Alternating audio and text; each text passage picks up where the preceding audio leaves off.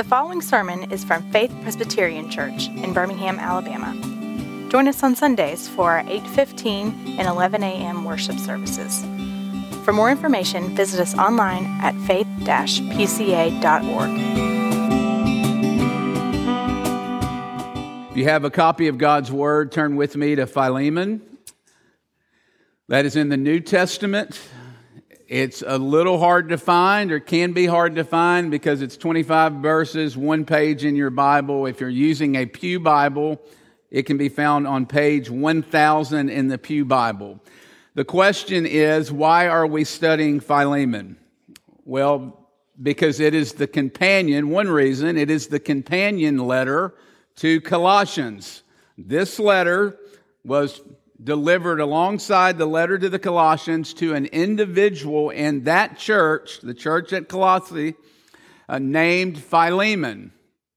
And it's very unique because it's the only surviving letter that we have from the Apostle Paul that is addressed to an individual friend. So that's one reason. Second reason is when you look at Philemon, it is a very vivid picture and very instructive and helpful for us when thinking about reconciliation and healing relational conflicts. See if you can relate to this. I read this. Now, this was a couple of years ago in the New York Times. It was an article on family, but it begins like this. It was the week of our extended family's annual gathering in August. Do you have those where everyone comes together? And we were struggling in the moment with all sorts of crisis. My parents were aging. My wife and I were straining under the chaos of raising young children. My sister was bracing to prepare her preteens for the real world. And sure enough, one night around the dinner table, all the tensions boiled over. At dinner, I noticed my nephew texting under the table, and I knew I shouldn't say anything. But I couldn't help myself. And so I asked him to stop. And kaboom, the article says. Uh, my sister snapped at me to not discipline her children. And then my dad pointed out that my girls were the ones balancing spoons on their noses. And my mom said none of her grandchildren had any manners at all. And within minutes, we were all in our separate corners in the house. And later, my dad called me to his bedside. there was a palpable sense of fear I couldn't remember hearing before. Our family is falling apart, he said. And I instinctively said, No, it's not. It's stronger than ever. But that night, as I was lying in the bed, I began to wonder was he right? Was our family indeed falling apart? And then I began to wonder what was the secret sauce that holds a family together? What is the secret ingredient that makes some families effective, resilient, and happy? Can you relate to that? We can all relate to that, can't we? Because all of us have relationships, whether at work, with friends, at church, family, in our marriages where harsh words have been said and tensions have bubbled to the surface. And again, one of the hard parts about preaching is you can't say everything, and so there's more obviously to be said. But one of the key ingredients that holds relationships and families and marriages together is the ability to navigate and engage and resolve conflict. It's vital for having effective, resilient, happy, and healthy relationships. That's why we're studying Philemon. That is why we are studying in our kingdom communities. Everyone is going through the peacekeepers. It is not because there's a problem in the church. It's not because there's some huge, huge division. We've got so much unity now as a church, and we're very, very thankful for it. But we know that we've got to be proactive. That we live in a fallen, broken world and conflict is inevitable and it is crouching at the door because the world thrives and runs off conflict. And so we're going to we're looking at peacekeepers, but we're also going to look at Philemon so that we can see the healthy ingredients for navigating conflict and having healthy relationships inside and outside the church. And Philemon helps us to do that because it speaks to a very specific interpersonal problem and conflict that exists between two individuals in the local church, a man named Philemon and his runaway slave Onesimus. This book or letter it's going to show us how the gospel radically reconstructs our relationships so that our relationships are not defined by division and pain and bitterness but by intimacy love and peace. All of us need this letter this morning. So follow along with me. This is god's word. And the encouraging thing is we get to read a letter the, exactly the way the letter was in all the letters of Paul were intended to be read in one sitting with the, all the church present.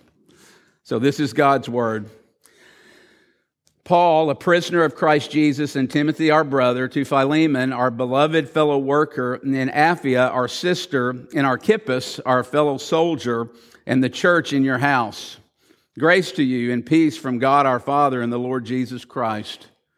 I thank my God always when I remember you in my prayers because I hear of your love and of the faith that you have towards the Lord Jesus and for all the saints. And I pray that sharing of your faith may become effective for the full knowledge of every good thing that is in us for the sake of Christ. For I have derived much joy and comfort from your love, my brother, because the hearts of the saints have been refreshed through you.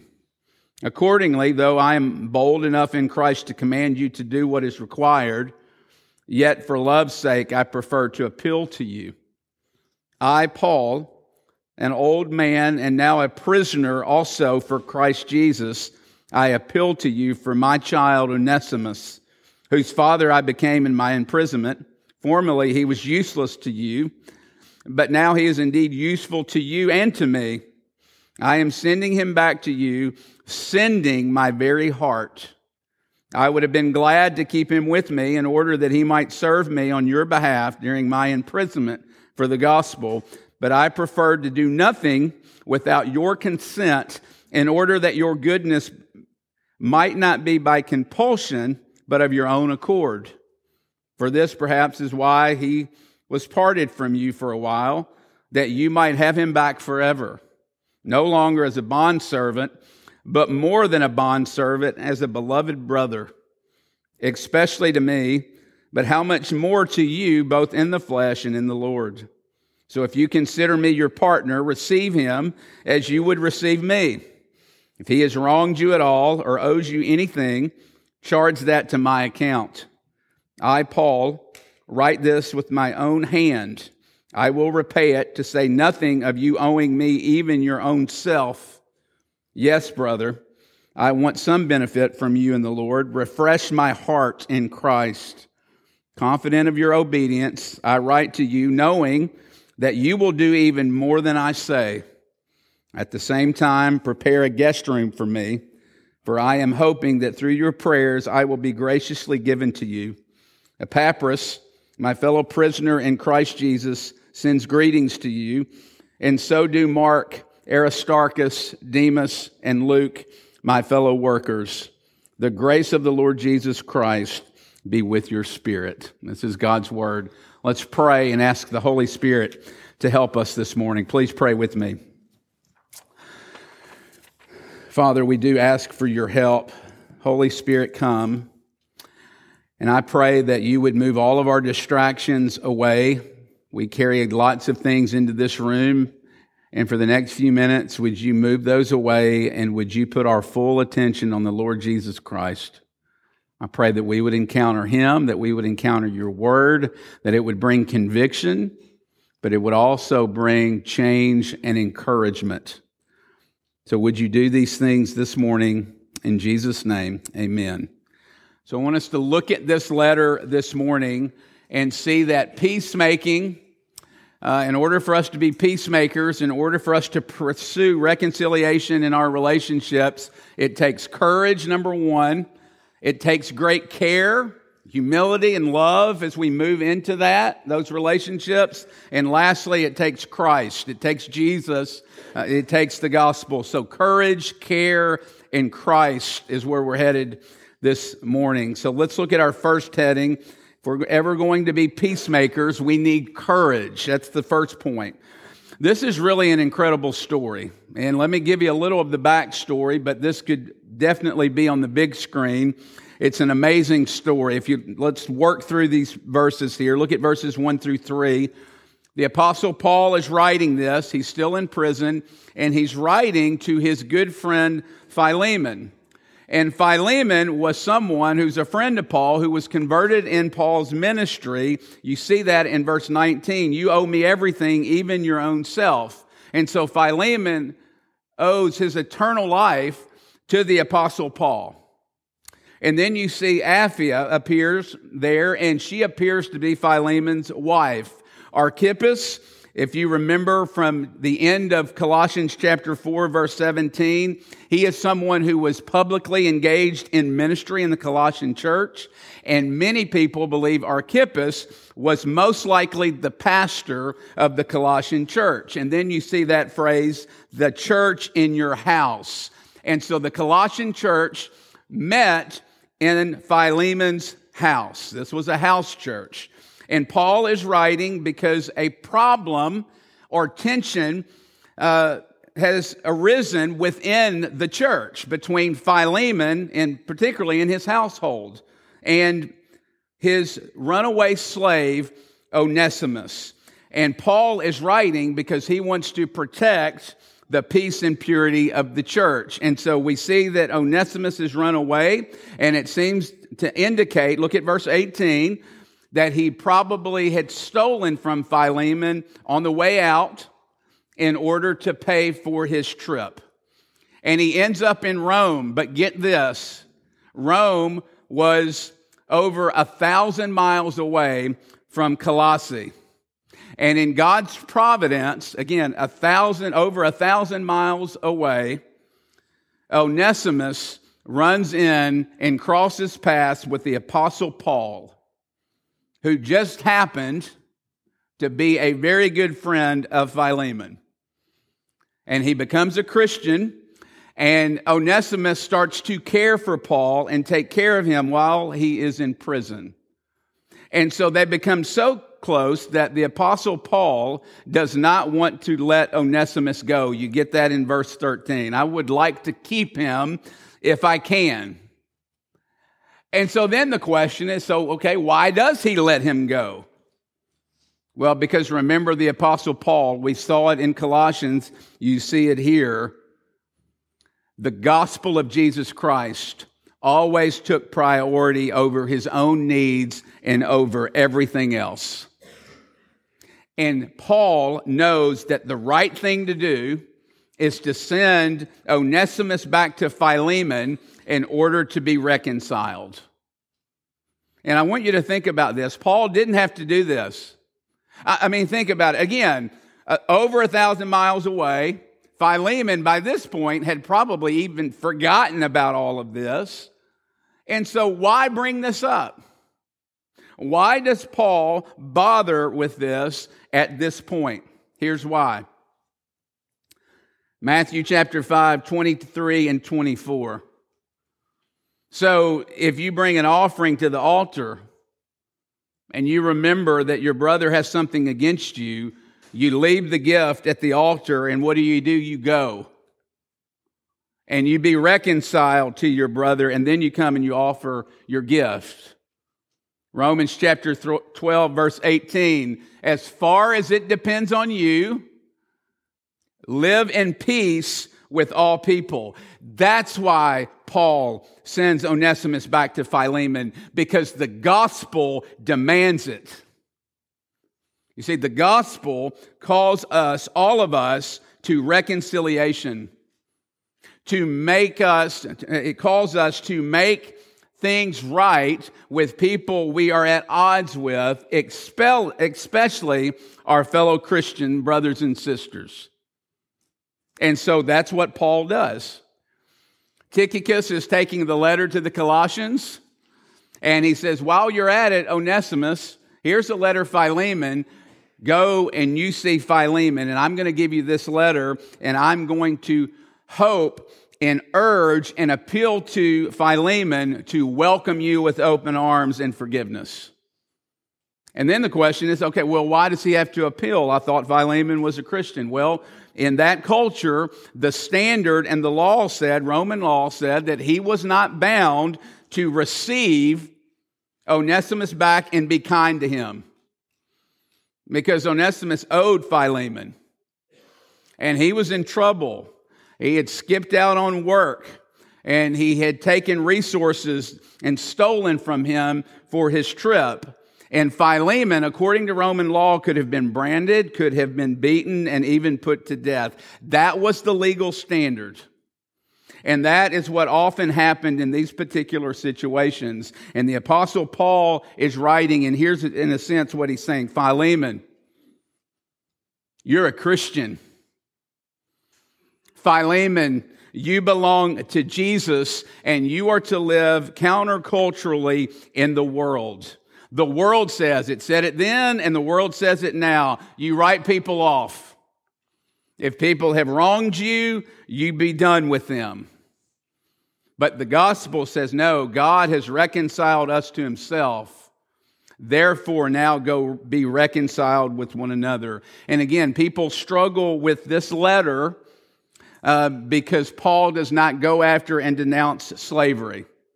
I don't have time to get in. Again, limits of preaching. I talked about this a couple of weeks ago at the end of Colossians.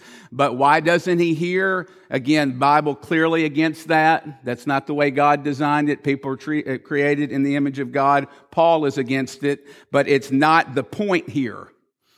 What the point is, and what Paul is urging, is for Christians to be Christian in the world. And so he is saying, church, be the church in the world, we treat people differently. Dick Lucas, commentator, says this What was being achieved everywhere at this time was the establishment of a little, a little oasis called the church, which was an alternative way of life that was being practiced in relationships and it could be observed. Paul was calling Philemon and he's calling us to live out the gospel in the world, particularly in our relationships. That's hard, isn't it? It's really hard because, for the most part, we are conflict avoiders and we want to avoid it at all costs, don't we? Entering into those hard conversations and situations. And it makes sense. Why? Because it's often really messy, it's often really hard, and it's really awkward and we would much rather just ignore it, sweep it under the rug, give it some time, maybe it'll blow over. And the problem with that approach is what? It never does. Think about the phrase sweep it, sweep it under the rug. You know what that's getting at. We want to sweep the dirt in our house under the rug just to make it quick and easy and to make it go away. What's the problem with that? It's still there. It's still going to work itself out in some way or another. It's the same thing with children who clean your room and they stuff everything under the bed or in the closet. It's still there. The problem still exists. And Paul is saying, move towards that person. And the gospel obligates you to courageously move towards other people and to right the relationship where wrongs have been done to move towards another person with humility and forgiveness rather than ignoring it or sweeping it under the rug, which would be far easier. Why? Because we're family. That's Paul's argument. And are there a ton of nuances? Yes. I was in a KC this morning, they're talking about overlookable offenses. So you've got all of that. You've got repentance. Yes, there's lots of ways that we could nuance this and different things and wisdom to be used. But here's what I want you to hear into this first point. Christians are called to courageously move towards reconciliation with other people where repair needs to be done in the relationship. That's the point. And so here's a very practical application. What is one relationship in your life this morning that is broken? And how is God calling you to courageously walk towards re- reconciliation in that relationship? Very practical. Secondly, care. So, this second point gets at this idea of how we move towards those uh, relationships where conflict exists in reconciliation and the manner and care that we see of Paul here and his appeal to Philemon is brilliant and it's masterful. Listen to this. One commentator said the letter to Philemon was most brilliantly nuanced, com- was the most com- brilliantly nuanced, compelling letter of reconciliation in ancient history. And you see it, it's brilliant. Paul doesn't force or coerce Philemon. Instead, you know, his approach, his words are full of kindness and tact and love and care, which I think is a great model and gives direction for us in our own relationships, particularly those where conflict or problems exist. And you could also say here, which I think is very clear, Paul's appeal is really a very vivid picture of our call to confession which Martin read, Colossians 3 12 through 14. Put on compassion and kindness and humility and patience. Bear with one another. Put on love above all things because it binds everything together in perfect harmony. That's what we see Paul doing. He doesn't pick sides. He moves towards each individual in love. How do we see that? Look at verse 10. Onesimus. He calls Onesimus his, Onesimus his child. Verse 12, I'm sending you my very heart. The word for heart there is the word for internal organ. So it's another way of saying, I'm sending you a part of myself when I send Onesimus to you. That's the way I feel about him. Verse 16, beloved brother. Verse 17, care for him and receive him just as you would receive me. You can hardly be more forceful. Onesimus was Paul's child, his heart, and his brother. He deeply loved him, but he also deeply loved Philemon. Look at verses 4 through 7. Look at the encouragement to Philemon. He is thankful for him and his love and his love for Jesus and for God's people. And then pay particular attention to verses 8 and 9 and notice Paul's attitude. Notice particularly his humility. He's not demanding. He doesn't power up on Philemon. Notice he doesn't say, I appeal to you. Listen, I'm an apostle. I led you to Christ. Do what I say. Listen to me. He doesn't do that. He doesn't coerce him into compliance. He appeals. Look at what it says on the basis of love. Verse 14 I prefer to do nothing without your consent so that your own goodness might not be by compulsion, but on your own accord. So here's what he's saying Philemon, I know you, and I know that you're a good man, that you love Jesus, and that you love God's people. And Onesimus is more than a slave. You see, Onesimus has been changed by the gospel, and Onesimus is now your beloved brother. Look at verse 16. And I want you to show him the same love that Jesus has shown you. That's what he's saying. Paul is living the gospel before Philemon, and he is applying the gospel to Philemon's heart in hopes that Philemon would then go and apply the gospel to his relationship with Onesimus. He's appealing to his heart because he knows that true reconciliation is not simply about behavior, it has to start in the heart. And he's giving Philemon a chance to live out the gospel in his relationships. And not only that, look, we see Paul demonstrates and moves towards them in love and humility. But notice he does lay out expectations and provide accountability. Did you see that? Look at verse 21. I love this. I'm confident that you're going to do the right thing. and that you're going to do even more than I say. And look at verse 22. And I'm going to hold you accountable. I'm invested in this situation in, in you and Onesimus, and I'm going to come and check on this situation. And I want you to have a room ready for me, no pressure. and to add on top of that, don't forget that this letter would have been read to the entire church. And so the church would have looked at Philemon and says, "What you going to do, Philemon? What you going to do with Onesimus. And at first glance, and hear this, it appeared like, come on, Paul, it's a little much. I mean, you're being a little overbearing, don't you think? No. Because we all need this, don't we? I need this. We need this kind of support and this kind of accountability in order to do the hard things that the gospel requires us to do. Paul knew that. And he knew this was going to be hard. And he says, I am going to support you, but I'm also going to hold you accountable to do the right thing. And so this teaches us that peacemaking and reconciliation, yes, humility and love and kindness as we move towards people caring for them. But it also means like, like that, like the apostle Paul, we have people in our lives that will push us to do the right thing that will push us to live out the gospel in the world. And so, next application question do you have those kinds of people in your life? Do you have people who will push you to live out the gospel in your relationships, even when it's hard? People who will follow up with you and say, Hey, have you talked to so and so? Have you talked to them yet? I'm praying for you. Let me know how I can help. And oh, by the way, I'll check again in a couple weeks.